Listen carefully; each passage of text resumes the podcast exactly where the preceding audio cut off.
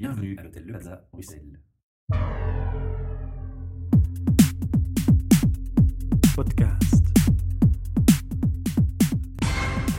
Bienvenue pour un nouvel épisode HR Meetup, votre podcast sur les ressources humaines. Un projet sponsorisé par Le Plaza Hôtel Bruxelles, Transforma Bruxelles, espace de coworking et innovation center, et de Podcast Factory. J'ai le plaisir et la joie de retrouver quelqu'un que je connais déjà, Pierre-Yves Itelet. Bonjour. Bonjour Michel. On t'a invité, Pierre-Yves, parce que tu vas participer à notre prochain événement HR Meetup, pour notre Meetup du 21 novembre, sur le thème Corporate Vitality. Et l'idée, c'est dans ce podcast de te présenter, de dire quelle est ton expertise, mais tu vas pas échapper à ma question classique. De ton rêve d'adolescent, Pierre-Yves, à aujourd'hui, quel a été ton parcours? Est-ce que tu es resté sur ton rêve d'adolescent? Alors c'est une très très bonne question parce que c'est aussi un fil conducteur vers lequel j'essaye d'amener beaucoup de gens avec qui je travaille. Je suis coach et formateur en entreprise. J'ai créé une organisation qui s'appelle Reach, donc on travaille à plusieurs. Et l'objectif, c'est vraiment de travailler sur les soft skills, principalement avec les entreprises, mais aussi avec des entrepreneurs. Alors les entrepreneurs, ça tient un petit peu de, du fait de ma personnalité. C'est que je suis entrepreneur moi-même et plutôt entrepreneur de profil. Et c'est assez facile pour moi aussi d'accompagner des entrepreneurs pour les entreprises, j'ai un passé relativement conséquent aussi en entreprise, puisque j'ai travaillé pendant sept ans chez Lévi-Strauss. Puis j'ai travaillé aussi dans des call centers, donc ça c'est un petit peu mon, mon passé. Aujourd'hui, entrepreneur depuis quatre ans, on est en 2016. Quatre ans d'entrepreneuriat, pour moi, c'est un vrai plaisir de retourner dans l'entreprise avec mon expérience d'entrepreneur et de pouvoir alors stimuler l'intrapreneurship. Donc euh, quand on dit soft skills, c'est quoi les soft skills? Donner de la formation et du coaching en soft skills, c'est assez large. Alors on travaille sur euh, l'entrepreneuriat, l'esprit d'entreprendre, que ce soit pour un entrepreneur ou pour des gens dans une entreprise. Et alors assez à l'autre extrême, on travaille sur la gestion du stress. Donc, ça, ce sont des, des, grands extrêmes. Tu me donnes la fin de ma question, mais tu m'as pas répondu sur mon début de question. ton rêve d'ado, c'était quoi? Est-ce que tu restais aligné sur ton rêve d'ado? Effectivement, j'en je, j'en arrive à, à, répondre à la question. Mon rêve d'adolescent, j'ai encore le souvenir de voir à 6 ans un croiseur euh, interstellaire de, de l'Empire. C'est une image qui est restée vraiment gravée dans, dans ma mémoire et j'ai développé une affection particulière pour euh, le personnage d'Obi-Wan Kenobi. Et donc mon, mon rêve d'adolescent, ou même avant l'adolescence, c'est ressembler à Obi-Wan Kenobi. Ça fait sourire. Ce qui est assez euh, sympathique, c'est que ce que j'ai apprécié principalement en fait dans le personnage d'Obi-Wan Kenobi, c'est sa sagesse, évidemment le côté enseignement, ce que je retrouve dans l'enseignement des soft skills, dans la compréhension de soi, dans le développement personnel, aussi bien au niveau personnel que dans une entreprise. Ça, c'est ce que j'estime être ma mission, en fait. C'est de permettre aux gens d'élever leur compréhension d'eux-mêmes, ce qui les rend plus efficaces au travail, ce qui les rend plus efficaces dans leur vie. Et en parallèle de l'aspect sagesse personnelle, compréhension de soi, il y a l'aspect aussi martial. Parce qu'il faut pas oublier que Obi-Wan Kenobi euh, a un sabre laser, ce qui est très impressionnant, euh, je pense, pour beaucoup de gens. Et j'ai commencé à apprendre les arts martiaux il y a 20 ans maintenant, et principalement le Tai Chi Chuan. Et c'est ça qui m'amène, en fait, par rapport à Corporate Vitality, ce 21 novembre, c'est que j'utilise beaucoup le Tai Chi Chuan dans mes formations. Le Tai Chi Chuan, donc, c'est un art martial chinois qui est connu pour euh, sa pratique dans la souplesse et dans l'équilibre, dans la lenteur. Et ce que beaucoup de gens ne savent pas, c'est que c'est un art martial. C'est en fait une branche du kung fu.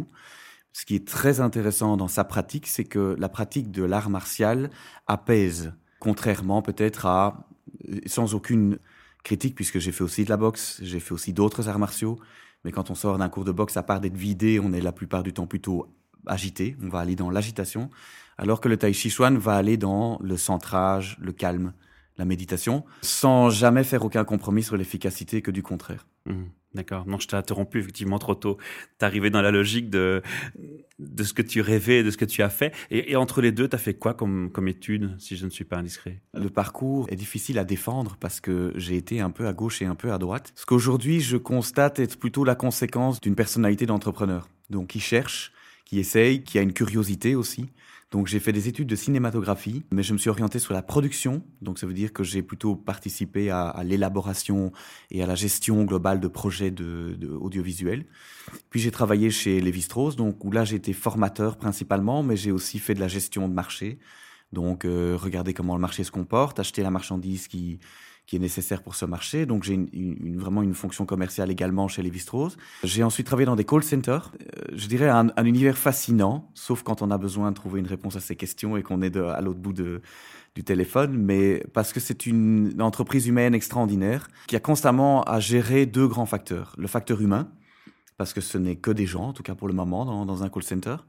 Et de l'autre côté, c'est extrêmement mécanisé, extrêmement mesuré, extrêmement chiffré. Et donc, travailler dans un call center demande d'avoir en même temps des capacités humaines, certaines, et une compréhension de, de la logique des tableaux Excel et euh, des résultats euh, qu'on attend euh, à la fin de la journée. Donc ça, c'est un peu mon parcours. Et il y a quatre ans maintenant, j'ai lancé mes activités coaching et formation. Oui, je dirais même pour les call centers, une bonne gestion du stress aussi. Et là, on rejoint encore une fois le sujet. Exactement. La boucle est bouclée. Alors, tu as accepté donc de venir, en tout cas, intervenir le, le 21 novembre. Qu'est-ce que tu souhaites amener dans ta démarche? C'est focalisé sur le tai chi ou c'est plus large? Alors, c'est plus large. Comme je le disais juste précédemment, le tai chi, pour moi, est un outil. Il faut savoir que j'ai une énorme passion pour le sujet. Pour répondre à la question, euh, qu'est-ce qui te motive à à le faire, j'ai un peu envie de dire, ça, ça me dépasse. C'est quelque chose qui me passionne tellement que je ne peux m'empêcher de, le partager. On commence à voir si on est passionné par quelque chose, le temps s'efface en fait. Et moi, c'est ce qui m'arrive malheureusement, malheureusement, devrais-je dire heureusement, c'est que je commence à donner cours et puis, ah mince, déjà une heure s'est écoulée. Voilà, c'est une véritable passion. J'aime le transmettre et je pense que ça se, ça se communique. Les gens, les gens apprécient aussi et ça, ça apporte beaucoup de bien-être ça apporte beaucoup de bien-être de pratiquer le tai chi. Peut-être ce qui me différencie aussi dans mon approche du, tai chi, en tout cas dans mes cours, c'est que c'est extrêmement ludique. Peut-être qu'on peut avoir une perception du tai chi, ça a l'air d'être assez sérieux, ça a l'air d'être assez méditatif, ça l'est. Mais j'ai, de par ma personnalité aussi, une approche très ludique qui rend l'ensemble extrêmement amusant. On rit beaucoup, on s'amuse beaucoup. Et je pense que justement, par rapport au, à la gestion du stress, le rire est, est, un facteur très important. Ça, c'est un petit peu ma touche parce que ce n'est pas dans le Tai Chi Chuan qu'on apprend à rire. C'est pas le yoga du rire, par exemple. C'est ce que je partagerai le 21 novembre. Est-ce que dans, dans le contexte dans lequel tu évolues en entreprise, quand tu apportes cette euh, démarche intellectuelle mmh. et pratique, est-ce que tu as déjà vu d'autres personnes le faire aussi? Est-ce que tu es un des rares sur le marché? Est-ce que c'est quelque chose qui est fréquent ou... Ce qui commence à se répandre, c'est la compréhension que pour que un être humain soit efficace, il a besoin d'être bien dans sa peau. Et ça, c'est encore quelque chose, c'est une idée qui n'a pas encore fait totalement son chemin. Et, ça, c'est une des grandes choses sur laquelle je travaille. Et je comprends la résistance de, de certains DRH ou simplement de, de l'entreprise ou du CEO de ne pas nécessairement encore faire le lien aujourd'hui entre détente et efficacité et productivité. Et je le comprends. Ce qui est assez, je le comprends tout à fait. Le tai chi est un exemple du fait que plus on est détendu, plus on est efficace. Et ici, on parle d'une efficacité re relativement mesurable puisque c'est un art martial. Et donc un art martial dans son application permet de, se confronter à des situations où, où on est plutôt en, en, danger pour sa vie et donc des situations extrêmement stressantes où les enjeux sont très élevés. Donc il vaut mieux être efficace. Le tai chi est efficace tout en enseignant la souplesse et la détente. Donc ça, c'est ce que j'essaye d'amener en, en, entreprise. Ta question était est-ce que je suis le, est-ce que je suis le seul? Est-ce qu'il y en a d'autres? Et il y en a de plus en plus. Maintenant, ce que j'aime peut-être dire qui me différencie d'autres, c'est que j'ai fait un long parcours en entreprise, enfin je veux dire quand même dix ans. Et donc, je fais le lien entre ce que le tai chi est, le côté spirituel peut-être, le côté physiologique, mais aussi je sais ce que c'est que d'avoir euh, des collègues, des emails, des meetings, des rapports d'évaluation, des, des targets à atteindre. Et donc le langage est adapté. J'aime faire cette adaptation de langage pour que ce soit compréhensible. Tu veux dire que tu as conscience du monde de l'entreprise tel qu'il est dans la réalité aussi en parallèle et que tu n'es pas complètement un électron décroché qui vient, qui vient s'imbriquer? Voilà, exactement. Je pense que il existe beaucoup de formateurs sur le marché, beaucoup de gens dans le domaine du bien-être, beaucoup de gens dans le domaine de la gestion du stress, et beaucoup ont beaucoup de choses à apporter. Je pense que quand on est en contact avec des, de l'entreprise, en tout cas pour les gens qui vont participer au séminaire, c'est important d'avoir quelqu'un qui sait se mettre, qui sait ce que c'est que d'être dans leurs chaussures. Et ça, c'est effectivement quelque chose que j'ai vécu. Alors ça, c'est une, une, chose sur laquelle je vais rebondir. Hein. Mettons-nous, toi et moi, à la place d'un DRH qui nous écoute et on va partir du, concept qu'il a, il a compris que c'est important d'avoir des gens bien dans leur peau, qui, qui, aura plus de productivité au final, même si c'est une idée qui était difficile à, parcourir comme chemin. Mais je suis à la place de cette personne et je vois des tas d'intervenants qui se proposent à moi. Je vois des tas d'intervenants sur le web. L'un va me proposer du tai chi, comme toi. L'autre va me proposer de la mindfulness. Le troisième va me proposer de faire une activité euh, team meeting avec une, une particularité tout à fait originale. Et finalement, il y a tellement de choix sur cette carte que le DRH s'y perd un peu et il peut pas se permettre de tout faire non plus. Comment tu positionnes euh, le tai chi par rapport à d'autres choses qui se passent, par rapport à la mindfulness par exemple? On pourrait te répondre, oui mais la mindfulness apporte aussi une, cette, sérénité, cette gestion du stress, un peu comme le tai chi. Est-ce que c'est pas euh, deux opposés ou est-ce que c'est complémentaire? Je pense que de toute façon, tout est dans tout. Ça, c'est une réponse un peu euh, facile, un peu trop large. Donc là, oui, on, retrouve de la mindfulness dans le tai chi et peut-être pas inversement, mais ce que, pour, pour répondre pratiquement, ce que j'ai pu observer, ce que, ce que nous avons fait récemment avec un provider avec lequel je travaille, c'est que nous avons permis à une entreprise d'expérimenter différentes choses. Donc, l'entreprise se pose cette question. On a envie de s'ouvrir au mieux-être. On a envie de proposer différentes choses, mais on ne sait pas quoi. Et donc, je, travaille euh, justement avec quelqu'un pour qui je suis sous-traitant, qui a dans son panel, de, dans son offre, autant du yoga, du massage assis, du tai chi, de la mindfulness, euh, même de la boxe, de la marche nordique. Et donc, il nous arrive de proposer alors une, espèce d'avant-goût de différentes choses. Euh, sur un temps de midi, on propose, et puis ce sont les employés eux-mêmes qui vont dire, en votant, euh, voilà, on a bien aimé la mindfulness, on a bien aimé le tai chi, on a bien aimé le yoga, en sachant que le choix ne sera pas le même d'une entreprise à l'autre. Pour répondre à ta question, je pense que pour le DRH, il existe la possibilité de, de tester et de voir comment son public réagit. Peut-être que tout le monde n'a pas envie de participer euh, à l'offre mindfulness. Certaines personnes essayent et puis ils en parlent à leurs collègues et puis il y a moyen de, poser un choix éclairé. On n'est pas obligé de s'engager euh, pour deux ans ou pour trois ans. On peut tester et mmh. voir. Euh, peut-être les résultats c'est un peu tôt, mais en tout cas l'accroche que le personnel peut avoir par rapport à la discipline. De nouveau, je crois qu'il faut revenir sur une pensée qui serait d'abord de se dire quelle est ma population, quelle est sa culture, quelle est la culture d'entreprise? Ça va peut-être aussi m'aider à faire mon choix finalement. Je reviens sur ta question, euh, comment le DRH peut s'y retrouver. Je pense que c'est difficile pour un DRH si lui-même n'est pas dans une démarche de recherche par rapport au, mieux-être et dans cette discipline, comment savoir? Alors encore plus, comment savoir comment sa population va réagir et de quoi elle aurait besoin?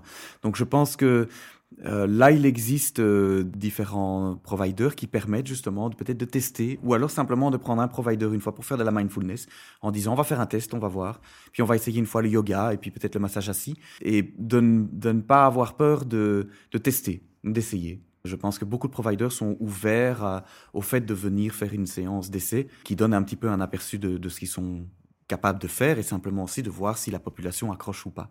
Alors, pour revenir à, ta passion et à ce que tu proposes en entreprise, parce qu'on va aussi en parler un, peu de ça, au niveau du tai chi, comment ça se passe en fait? Tu, viens et tu t'adresses à des groupes de combien de personnes? Il y a une limite? Alors, il y a différentes manières de travailler. Je travaille parfois avec des groupes de 6 personnes, par exemple, et je travaille parfois avec des groupes de 30 personnes. Mais tu peux aller jusque 200, j'exagère volontairement, mais c'est pour illustrer si... alors peut-être il faudrait un grand écran, une scène. Disons que 200, alors je, je, m'accompagne de personnes qui, qui, peuvent me donner un coup de main. Ce que je trouve important... C'est plus efficace en petit groupe, c'est ça que je veux dire? Oui, oui, c'est plus efficace en petit groupe. Je pense que, de toute façon, euh, on peut faire un groupe de 200 personnes avec un grand écran ou avec des assistants on n'aura pas le même genre de travail que si on s'adresse à un groupe de 6 personnes. Je m'explique. Si je travaille avec 200 personnes, ou même si je travaille avec 30 personnes, on va plus être dans le jeu, dans le ludique. Tout le monde va essayer, le groupe va bouger, et l'énergie du groupe va un petit peu porter l'ensemble. On va être vraiment comme dans un team building. Plus le groupe va se réduire, plus je vais me rapprocher de l'individu. Et plus il va y avoir un travail de qualité, mais aussi une présence beaucoup plus forte sur l'individu. Et donc c'est plus confrontant. Et on peut aller dans beaucoup plus de subtilité. Si je suis avec un groupe de six personnes, j'ai la possibilité d'interagir avec chaque, personne individuellement. Et ce qui est étonnant, euh, sans vraiment l'être, en fait, c'est que la personnalité de, de quelqu'un va se refléter dans la manière dont elle se tient, et dans la manière dont son corps se déplace et interagit avec son partenaire. Parce que là, je dois expliquer qu'en tai chi, on, on, travaille parfois avec un partenaire pour pouvoir justement apprendre qui pousse, qui reçoit euh, cette partie du yin-yang, de quelqu'un qui avance, quelqu'un qui recule. Donc on travaille régulièrement euh, à deux. Ce qui aussi une... Là, il faut sortir de sa conception du tai chi qui est qu'on fait juste des mouvements seuls. En fait, non, on travaille... C'est un art martial, donc on apprend assez vite, en tout cas dans mes cours, à interagir avec quelqu'un. Et donc, si j'ai cette présence dans un petit groupe, j'ai la capacité de travailler sur, euh, avec une personne sur la manière dont elle est et dont la manière et ce que je ressens dans la manière dont elle se comporte avec son corps. Quelqu'un qui est rigide mentalement est la plupart du temps rigide dans son corps. Quelqu'un qui est plutôt d'un tempérament agressif va avoir une tendance à avancer, à avancer très très fort sur son partenaire. Ça va se voir, ça va se sentir. Et donc là, on peut vraiment travailler dans la subtilité. On peut plus rentrer dans le, coaching personnel, mais en utilisant le biais du mouvement, du corps, du tai chi, plutôt que juste le, le travail intellectuel. Et c'est toi qui fais l'analyse, bien entendu, avec ton expertise. Une question simple mais importante quelle période il faut compter pour arriver à des premiers résultats ou... J'ai une réponse euh, rigolote, 60 minutes. Après 60 minutes, en tout cas quand les gens sortent de mon cours, après 60 minutes, euh, ils ont le, euh, la banane, comme on dit, hein, le sourire aux lèvres, ils sont détendus, ils ont vraiment découvert quelque chose, ils sont heureux, ils sont détendus mais plutôt positifs et plutôt dynamisés. Maintenant, si on veut travailler avec une personne pour travailler sur un trait de personnalité ou sur une équipe, alors évidemment, on va travailler un peu plus euh, dans le temps. Il faut laisser aux gens le, temps d'intégrer ce qu'ils viennent de découvrir. Et puis, il faut se revoir. Et donc là, à ce moment-là, tout dépend de, la profondeur du travail qu'on veut faire. Et puis, si on veut vraiment faire du tai chi, donc à ce moment-là, sortir de l'utilisation du tai chi comme outil, mais vraiment rentrer dans l'apprentissage du tai chi, c'est évidemment un enseignement qui demande plusieurs années de pratique avant de savoir un petit peu euh, de quoi on parle. D'accord. Voilà, c'était un peu ma question. C'est voilà, on peut on peut faire ça dans le cadre de l'entreprise pour un objectif précis. C'est une séance, mais ça peut aller à, plusieurs séances. Tu peux aussi rendre les gens autonomes? Il, faut rendre les gens autonomes. C'est-à-dire que l'objectif, c'est que les gens s'approprient une pratique quotidienne qui va leur permettre de mieux comprendre leur corps, leurs émotions et leur mental. Et donc mieux le maîtriser. Mieux le maîtriser, pouvoir s'en servir d'ailleurs aussi au travail. Donc euh, on peut utiliser le tai chi, dans lequel il y a pas mal de méditation, il y a cet aspect de revenir au calme, à être ce qu'on appelle centré. Alors évidemment, centré, aligné, ce sont des mots qui sont un petit peu galvaudés, utilisés un peu à toutes les sauces. Donc j'essaye en général d'être le moins jargon possible et de démystifier des termes comme justement l'ancrage et ça veut dire quoi être ancré? Pratiquement dans un art martial. Si quelqu'un se jette sur vous, être ancré, c'est ce qui vous permet de ne pas tomber quand on est ancré physiquement, et on, peut réagir face à une personne qui pousse ou qui tire. Et ce même ancrage, donc cette même capacité à garder ses pieds au sol et garder son équilibre, c'est quelque chose qui sert après dans la vie et sur le, lieu de travail. Si on est capable de gérer une confrontation physique, c'est-à-dire quelqu'un qui a une, intention de, de blesser physiquement, on est capable, on est plus capable de gérer une réunion dans laquelle quelqu'un euh, crie ou euh, dans laquelle il y a un stress intense, parce que le stress finalement euh, restera le même. Le stress est complètement irrationnel. Le stress au départ, c'est une sécrétion de fluide dans le corps qui permet de réagir à une menace physique. Et aujourd'hui, on a cette sécrétion d'adrénaline, de cortisol, alors qu'on est en retard pour un meeting alors qu'on n'est absolument pas poursuivi par un, tigre à, dents euh, longues, mais on a les mêmes résultats dans le corps. Donc, on utilise les mêmes phénomènes, c'est-à-dire la gestion du stress d'une attaque physique, pour pouvoir après gérer son stress en cas de réunion stressante avec un client difficile ou avec un boss difficile. C'était le lien à faire entre les deux. Est-ce qu'on peut donner une URL où on peut aller voir ton site et voir tout ce que tu proposes et prendre plus d'informations? Exactement. Alors, j'ai un site, nous avons un site qui s'appelle reach.be, r-each.be. Là-dessus se trouve euh, assez bien d'informations et aussi une page contact, donc il y a mes coordonnées. On peut découvrir différents programmes qu'on fait en entreprise, du management au leadership en passant par la gestion du stress. Et je pense que c'est d'ailleurs la meilleure manière de effectivement rentrer en contact avec moi. Une question qui revient souvent chez moi, parce qu'on est dans un pays multilingue, tu sais gérer en deux langues ou tu es spécifiquement orienté sur un public francophone? Alors, ma présence à moi, c'est plutôt français-anglais. Oui. Mais j'ai des collaborateurs néerlandophones. Donc, en fonction de la mission, je fais intervenir des personnes qui sont purement néerlandophones si c'est nécessaire. Donc voilà, c'est ouvert et c'est possible. Alors on termine notre interview par trois questions RH. Et justement, ces trois questions, pour l'instant, ben, elles sont liées au, sujet qu'on va développer et qu'on va présenter le 21.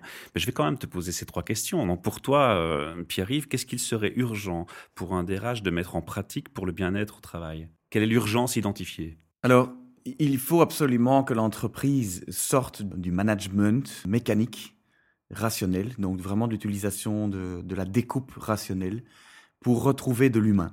C'est d'ailleurs une tendance globale, mondiale, de remettre. Alors évidemment, c'est des grands termes, remettre l'humain, remettre l'humain, remettre la nature au centre des choses. Je renvoie vers un article que j'ai écrit qui est disponible sur mon site, qui est basé sur le livre de Frédéric Laloux, Reinventing Organizations, qui vraiment démontre vraiment bien que ce n'est pas parce que on, on, fait moins de management et qu'on fait plus d'humain qu'on est moins efficace, que du contraire. Le fait de déshumaniser, de structurer, de faire des tableaux Excel et de mesurer et d'être trop mécanique fait que l'humain se perd et est beaucoup moins efficace. Et alors évidemment, on peut forcer pendant un certain temps, et c'est ce qu'on a fait ces 10-20 dernières années, c'est-à-dire forcer dans un système qui a atteint ses limites. Parce qu'attention, évidemment, le management, évidemment, l'organisation et la structure, c'est très important et ça nous permet de, de, réaliser beaucoup de choses. Mais pousser à l'extrême, ça nous amène dans une situation où aujourd'hui, il est dit que presque une personne sur dix est en burn-out en Belgique et que la sécurité sociale ne suit plus. Donc ce modèle, non seulement est arrivé à ses limites, mais est en train de complètement imploser. Donc il faut remettre l'humain au centre, il faut démécaniser les entreprises. Et on le voit avec, euh, on voit des, énormément d'initiatives pour être concret. Ça allait être ma deuxième question. Est-ce que tu as déjà vu une entreprise qui se démarque des autres avec une, un, effet waouh? Alors, est-ce que je peux faire de la publicité? Aucun problème. J'ai eu l'occasion d'intervenir pour euh, IBA, notamment à Louvain-la-Neuve, qui organise une semaine mieux-être. Ils ont aussi des, des, je pense, des carrés de potager. Euh, j'ai Transforma, Transforma qui a des abeilles. Et donc là, on remet la nature euh, sur le lieu, du, lieu de travail. On ne sait plus ce que c'est une courgette. On ne sait pas comment ça pousse. C'est quelque chose dont je pense c'est important de revenir un petit peu sur des valeurs comme celle-là. C'est intéressant d'arriver sur le lieu de travail et de voir ces courgettes qui poussent dans un carré de potager. Ça, ce sont des initiatives qui sont, qui sont là, qui fonctionnent très très bien. Toujours chez IBA, il y a cette semaine du mieux-être dans laquelle on fait du yoga, on fait du tai chi, on fait de mindfulness ou de la méditation. Ils ont été rencontrer le, le staff du Dalai Lama. Je, je, je n'ai pas eu plus d'informations que ça, mais ça, ça, ça, ça m'a extrêmement touché. On n'est plus dans aller à Las Vegas voir le, le king de la vente et, et, revenir avec des équipes qui sont qui vont vous vendre des Cadillacs euh, trois fois plus cher. On est dans un ici dans le comité de direction, le management qui va découvrir la compassion, découvrir l'aide à, à l'autre, découvrir l'humain en fait. et découvrir l'humain. Donc oui, il existe des exemples et cette entreprise aujourd'hui est en pleine expansion, fonctionne très très bien, donc les résultats sont là en plus. Et tu ne m'étonnes même pas, parce qu'on les a déjà reçus au micro, je connais leur culture d'entreprise un peu, et franchement, c'est vraiment une boîte euh, qui est euh, sans problème à citer comme exemple, à mes, à, mes, à mes yeux. Alors, ma dernière question sera, quel message laisserais-tu à tous les DRH qui nous écoutent pour conclure ce podcast sur le bien-être au travail? J'essaie de le formuler en positif, mais je commence en négatif. Ne, ne pas avoir peur de tenter pas seulement le mieux-être, mais le développement personnel ou le développement des compétences transversales. Donc, euh, la communication, le leadership, la gestion du stress, euh, parce que c'est ça qui permet une plus grande productivité aussi. Et donc c'est d'oser aller dans cette direction, celle de, du bien-être, de la compassion, du développement des soft skills, avec la confiance que la productivité est au rendez-vous.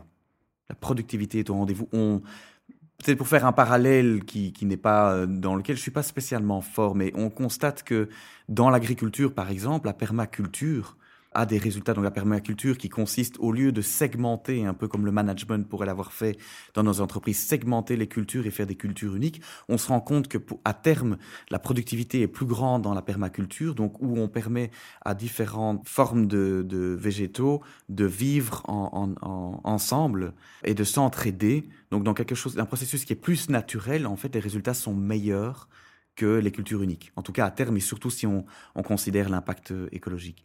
Donc, oser aller dans cette euh, démarche du développement des compétences transversales, des compétences soft, en sachant que la productivité sera au rendez-vous. Merci Pierre Vittelet, merci d'être déplacé pour moi, de m'avoir accordé ta confiance et de nous avoir rejoints au Plaza. Et pour les auditeurs qui veulent faire la même démarche que toi, c'est-à-dire parler de leur passion d'un thème RH au micro, ils vont sur notre site, sélectionnent l'événement, cliquent dessus, choisissent l'heure de passage, m'envoient un petit mail, j'aurai le sourire aux lèvres pour les recevoir. À très bientôt. Merci Michel. Podcast.